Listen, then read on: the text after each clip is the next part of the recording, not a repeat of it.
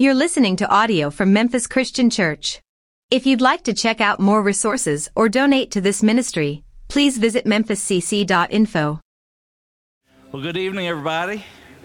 It's great to see you. Those of you that are new to MCC and returning, it's always good to see you all, and I hope that you feel very welcome tonight. I am so excited about Christmas services coming up. Uh, two weeks from this Wednesday night, this week is midweek on Wednesday.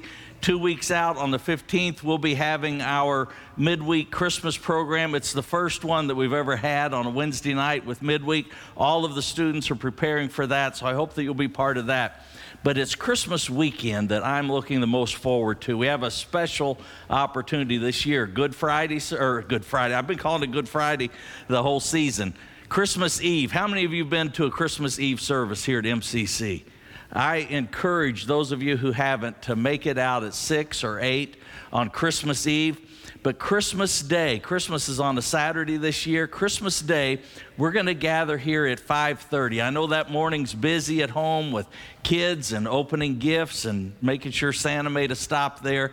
But that evening, especially for those of you that aren't traveling this year that are going to be home, I would love for you to be right here with us that night at 5:30 for worship and then we're going to have a home cooked meal right after the service where we can eat together. And I need to know that you're coming to that. If that fits in your plans on the back of that get connected card you can let us know so that we've got plenty prepared for you. And then the Sunday right there that weekend Sunday morning at 10:30 we'll be coming back to celebrate again um, our savior that's been born well, grab your Bible and let's turn two places tonight. The first place I want you to find is Matthew chapter 1. Matthew, the first book there in your New Testament, Matthew chapter 1, and hold your place there. Stick your uh, Get Connected card in there for later. And then go just a couple books over to the Gospel of John, chapter 14. John chapter 14. Now, if you're new to this series, this is week two, and what we're looking at here is we're looking at the return of Christ right alongside of his first coming to the earth.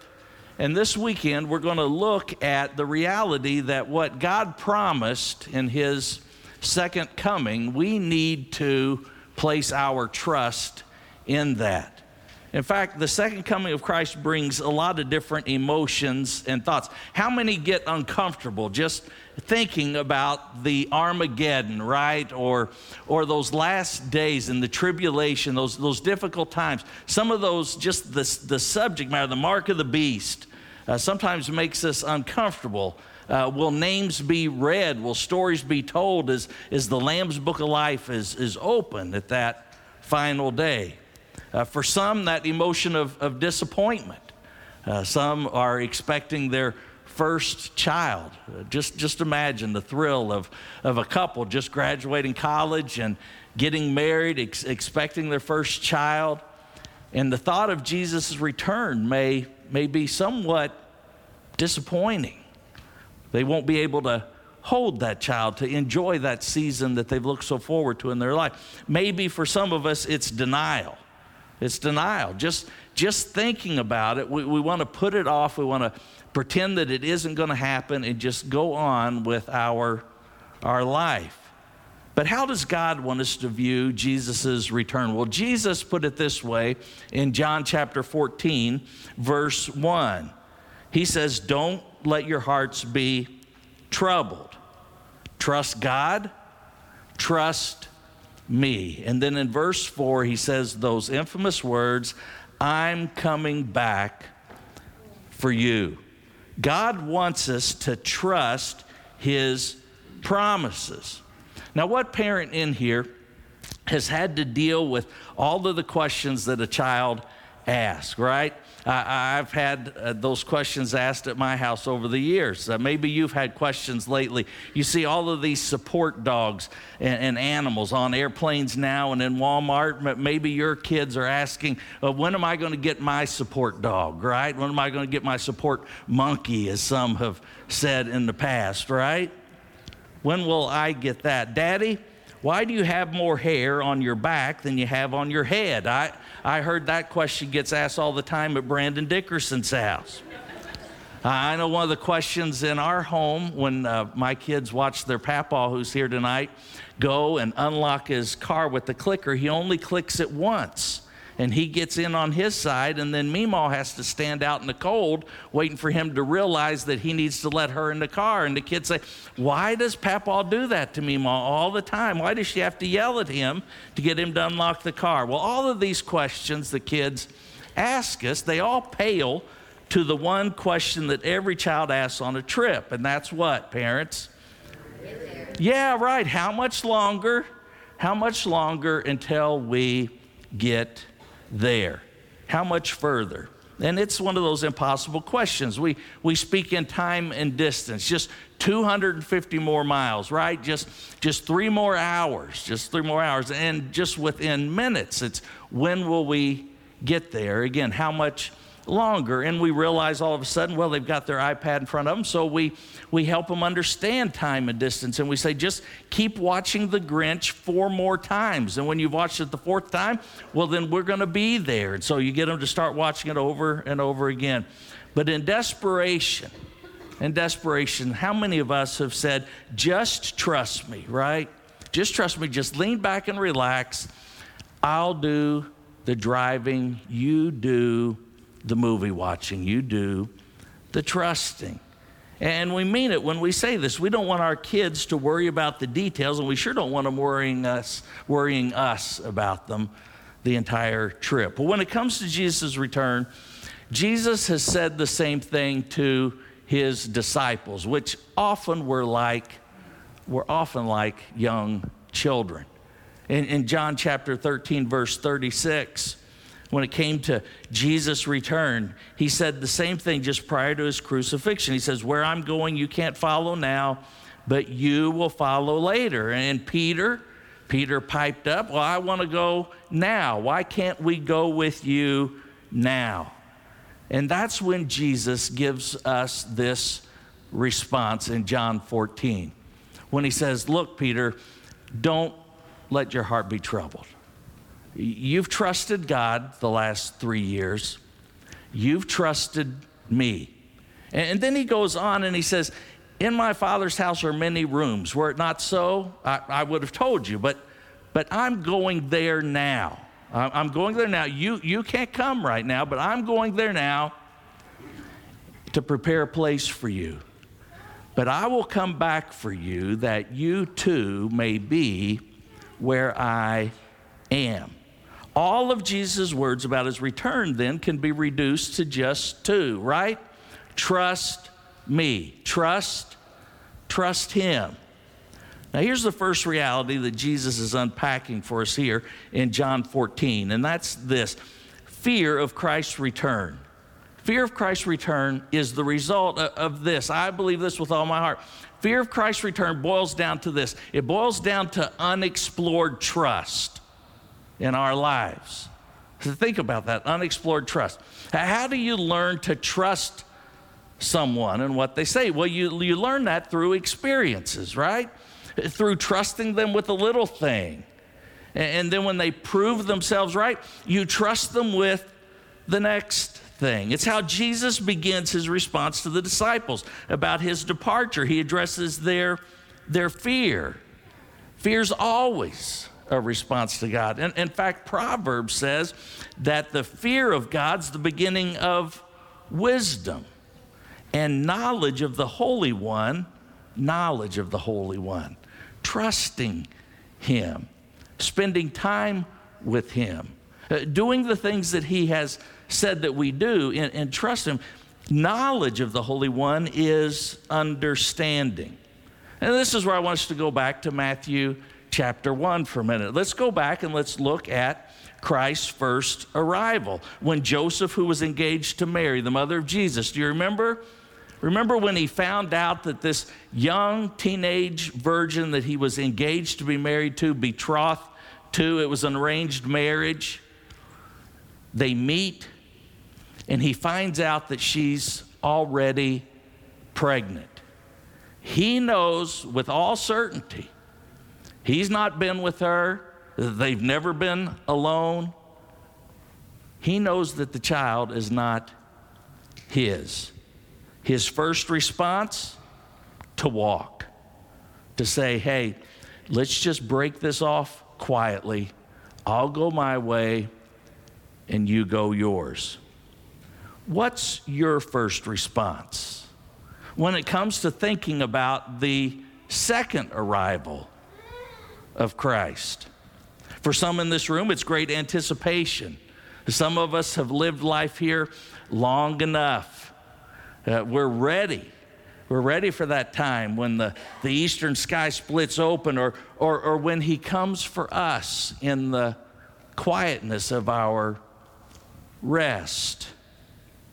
We're ready. This body that we've lived in is, is starting to break down, and we're ready for version 2.0, right? The, the new updated version. But I don't know that it's all about our age that helps us anticipate his return as much as it is our trust. Uh, some of you in this room have seen him move and work through all kinds of, of circumstances uh, broken hips, the loss of, of a husband, a spouse.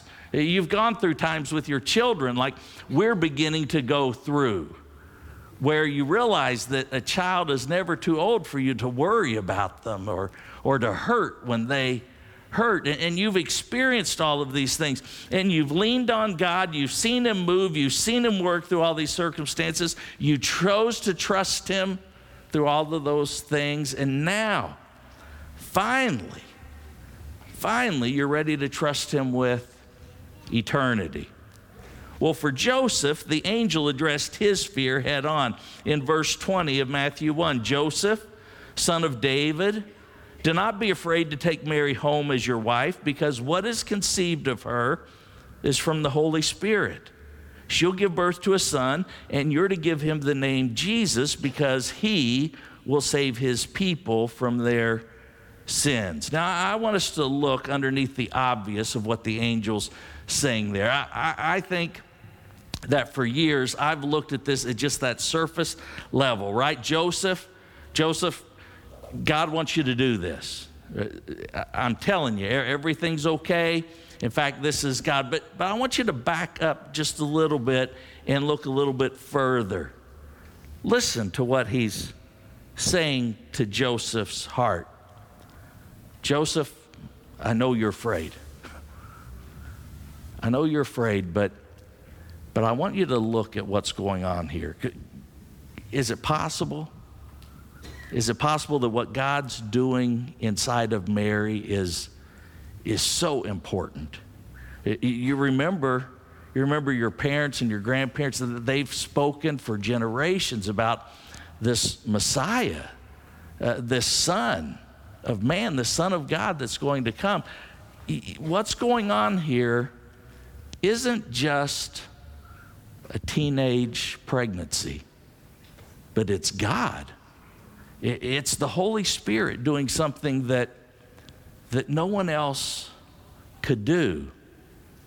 You see, it makes a difference. In verse 24, it says Joseph did what the angel of the Lord had commanded him and took Mary home as his wife. But he had no union with her until she gave birth to a son, and he gave him the name Jesus. Joseph trusted uh, all the way through the engagement, all the way through those first months of their marriage until God did what he had promised. And just as it is with his first arrival, the return of Christ, it isn't some riddle to be solved, it isn't some code to be broken, but it's a day to look forward to. It's a day to be anticipated, anticipated with growing trust. Growing trust in God. One of the things that we often share with our girls on those long drives on vacation are, are some of the details of the things that are awaiting them there. Uh, I remember the first few trips to Disney. Uh, we told them about the heated pools. We went in February when it's cold here, and we told them where we're going, the pools are going to be warm, a lot warmer than the baptistry is sometimes. We bring them up here swimming in the baptistry every once in a while. but there's going to be steam coming off of those. You're going to get to swim at night, right? We, we tell them those things. We, we tell them about the fire that we're going to have in the fireplace at the cabin in Gatlinburg while, while everybody's thinking about the cold weather outside. We have them look forward to what it's going to be like there. We, we talk about the horses that we'll see at the Dixie Stampede. In John 14, Jesus does the very same thing. He tells us what awaits us. He says, There'll be many rooms. There will be many rooms in my Father's house. Now, why does Jesus mention many rooms? What does the size of heaven matter at this point? Because one of our fears, one of the things that we experience while we're here on this earth is, is that idea of being excluded so many times. Uh, I mean, how many of us have walked up to a, a lunch table when we were younger, or even today, walk up to the lunch table and we see that there's, there's no room for us there? Maybe you've volunteered, you want to be part of a club or, or a group, and, and someone never will introduce you or sign you up or give you the papers to be part of that. And so you get the message I, I don't want you there. We don't need your type. Well, Jesus knew the sound of these words. He was still in Mary's womb when the innkeeper said, What? There's no room for you here. As Jesus grew, and remember when he preached at his hometown, at his home church, they ran him out of town. Uh, they didn't have room for him there in their town. Uh, when he was placed on the cross, the, the message couldn't have been louder. We have no room for you here, Jesus, in this world. Right? We don't have room for you. And so Jesus makes a big deal today. For those who do trust him, he makes room for you. He gives us this great promise Don't let your heart be troubled. Trust in God, trust in me. In my Father's house are many rooms. Isn't that a promise that assures, that affirms, that makes us look forward to? Well, in verse 2, Jesus uses an important word after describing the many words. He says, I'm going to prepare. Uh, I'm going to go and prepare a place for you. This assumes that Jesus knows exactly what you need. Jesus is letting us know that all, all of the preparations for his return are being made, and he's making them personally. He's making them personally. When Jesus said to his disciples, I'm going to prepare a place for you, he was going to prepare a place. And part of that preparation was what? Going to the cross. You see, the first part of Jesus' preparation of heaven for me and you began with him taking on our sins to the cross. When he said, I'm going to prepare a place, he went out to Golgotha, to Calvary, where he was nailed to a cross. That, that was part of his preparation, taking the blow of death. Remember, sin leads to death? Well, that's what happened. That's what had to happen in order for heaven to be prepared for us, rising from the dead on the third day, so that we don't have to go to the grave. Our last breath here is our first breath in heaven. Oh, our body does. This earthly shell. To be away from the body is what? The gospel writer said to be at home with the Lord. Doesn't that take some of the fear, the sting, the worry of death away? It does for me. He's prepared heaven for us. Heaven's not a holdover place. It's not purgatory as some teach, but in the literal presence of God the Father, where there are streets of gold as pure as glass. Can you imagine that fine of a gold that it's clear as glass, solid pearl gates, a place where you don't have to worry about being bored or, or tired sitting down to a meal that you don't enjoy. I, I, can't imagine the banquet being anything but the, but the best a place where we'll recognize each other and we will be recognizable. We'll remember each other's names. The Bible says, no more tears, no more disease, light bulbs that don't burn out. where the sun and the moon no longer are needed because the glory of God lights up the place. But there's still there's still that element of wonder, and that's what Jesus leads us to next in his promise. He says, You've trusted God, you've trusted me. I'm preparing a place for you. I'm going to make the preparations myself. I'm going to the cross, right? I'm going to take on your sins. I'm going to make sure that you can be where I am. Eyewitnesses heard the archangel's announcement in Acts 1, right? The same Jesus who was crucified has been taken from you into heaven will come back in the same way you've seen him go. And so in verse 3 of John 14, Jesus confirms his promise by saying, Look, I will come back and I will take you to be with me that you too may be where I'm going. Uh, how many of you have heard of the Titanic? I, I know some of that's getting beyond us here. Thank you. I'm glad that you've heard of that. I was reminded of that when I was thinking about our trips to Gatlinburg. We went down and we, we got on uh, this, or got in this building that was built like the Titanic. We each took one of the cards off the wall where we became one of the, uh, the, the people on the boat. It was really interesting because I drew the card that was of the minister that survived the, the boat sinking. It, it, it was really interesting. And Olivia, weren't you the daughter? of that pre- you don't even remember, do you? Yeah, she was. Your mother says you were, right? Okay, so, but George Tulloch is a guy that, that he was into finding uh, ships that were that had sunk to the ocean floor and and back in the 80s early 90s he set out to find the titanic uh, on the bottom of the atlantic ocean and after a lot of searching and a lot of money spent he found it and he had one of those little submarine things, one of those little one man things that he could go down two miles deep in the ocean. And he went down there and he found jewelry, he found the silverware and plates, he found a lot of things that were on the Titanic. But over to the side was the hull of the ship, the, the front of the ship, and it had broken off and it was just a few hundred feet away from the rest of the ship. And he decided that he wanted to rescue that piece, he wanted to salvage that piece. And, so he went down with his equipment, he brought it up to the surface, and about that time, a storm was surging. And before he could get it safely attached to the ship and take it back to shore, that piece broke off and fell to the bottom of the ocean. He was so disappointed.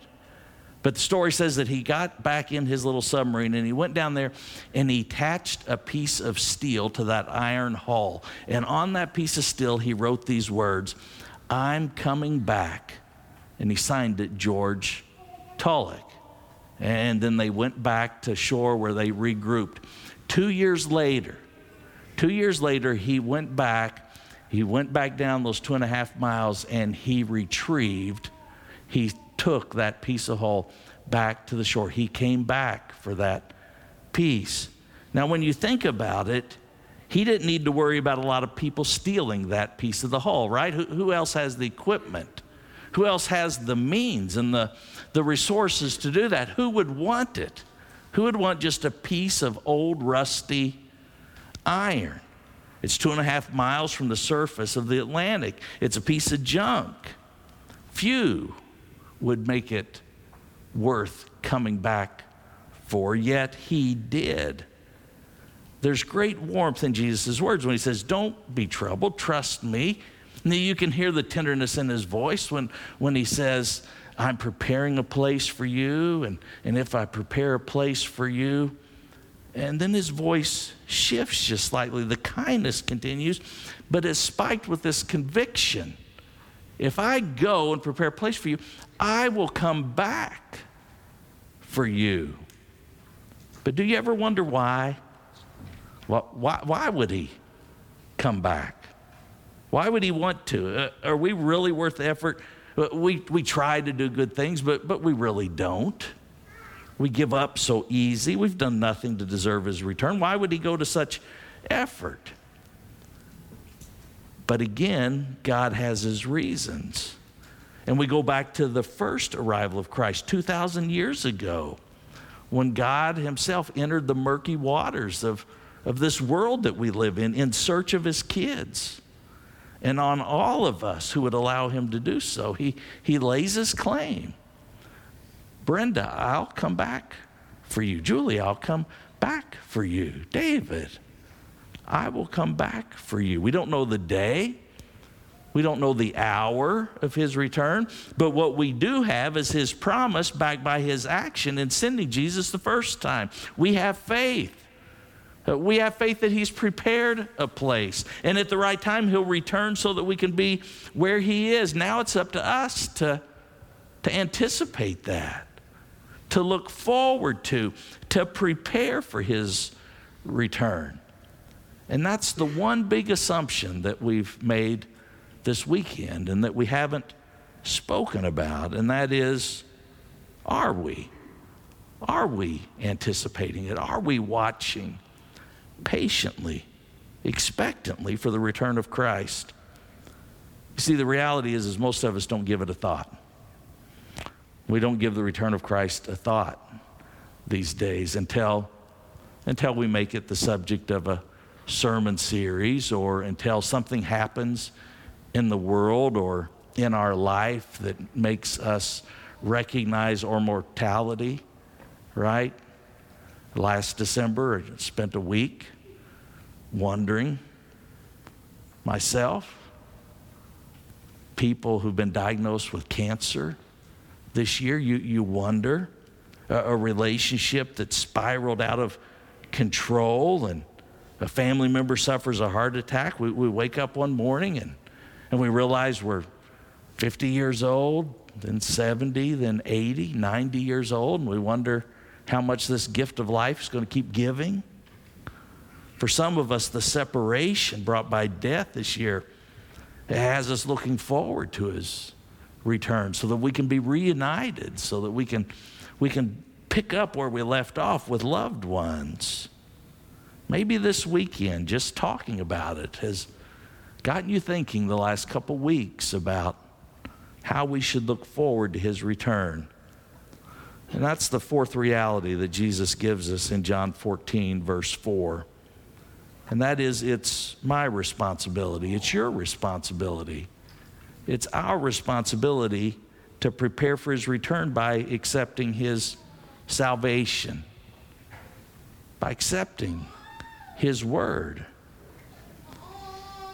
I remember at the age of 10 sitting where Nick is sitting tonight with his son. It was the third or fourth row in our church up in Scottsburg where I spent my middle school and high school years. I've told you the story over and over again. I'll never forget it.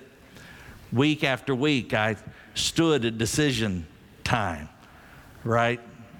I'd stand there and, and I would cry because I wanted so badly something inside of me just had been tugging at me that I wanted to surrender my life to Jesus Christ. I wanted to be certain that heaven was a reality for me, but I hadn't talked to my parents, I hadn't talked to the preacher, I wasn't for sure about all of that. And so week after week, I, I stood there feeling that, that need to take responsibility and, and to take action, take that next step. And finally, finally, one Sunday morning, I, I made it out of that pew and I walked three rows, right, uh, to the front. And I stood there and, and I accepted Jesus as Savior and Lord of my life. And I was baptized in a baptismal very much like this one. And the relief that came over me until I realized I only had one pair of underwear. And then after church, I had to sit in my wet underwear when we went out to celebrate. Bring change of clothes with you when you do this. But the, the point is, is that that step was the most important step that I could make in preparing for Christ's return. It, was the first step and it was the most important step because I needed to be prepared to face him when that day comes. And, and so I took that responsibility. And from that day forward, from that day forward, as, as I grew older and for the last 43 years, I faced the separation that death brings when Jesus came for my grandparents. So over the years, four grandparents that that have gone on to heaven. I, I, have experienced the loss of of really good friends to to cancer and to other disease and to accidents, death. I've experienced the loss of my father-in-law 10 11 years ago that was that was absolutely devastating. The the loss of a child in between Olivia and Emma through a miscarriage. And through all of those things, even in facing my own mortality, the fear is not the focus. It slowly became trust. Trust in God, trust in Jesus, trusting what He's promises, backed by what He's done and what He says He'll do. Uh, the Apostle Paul put it this way He said, I know who I have believed in, and I'm persuaded that He is able to guard that, to keep that which I've committed to Him. He's able to guard me, He's able to guard my soul until that day of His return. And so, what about you? What about you? Will you trust Him and take Him at His promises and anticipate His return? Not dread it, not be afraid of it, not dismiss it and live life without it, but will you anticipate it? Will you prepare for it by professing your belief and your trust in Him? Will you surrender to Him in baptism? And if you have, then great. I, I celebrate with you. But if you haven't, well, I encourage you. I encourage you, now's the time to do that. Now's the time to prepare to come and, and to begin building your life on His great promises, the greatest of which is that He'll come for you and for me. Let's stand and let's pray together. Father, thank you for tonight thank you for the opportunity to be in your word and to live in such a time as this when we when we've seen many many signs just as generations before us have and, and we know that every day is one day closer to your return where we've seen so many faithful over the last year we've seen you come for them we've seen them some suffer with disease before they went. For others, it was in the quietness of their rest that you came. Some, it was sitting at the breakfast table, anticipating what's ahead. Father, it's brought us to this point tonight of recognizing that we too, each one of us, regardless of our age and experience, we need to look forward to that day when you come for us individually or when you come for us as a group. Father, help us to not be fearful. Help us to not put it off. But help us to look forward to it because, because we've trusted in your promises, because we've surrendered our life to you. It's in Jesus' name that we pray. Amen. If I can help you take your next step, I'd love to meet you down front as we sing.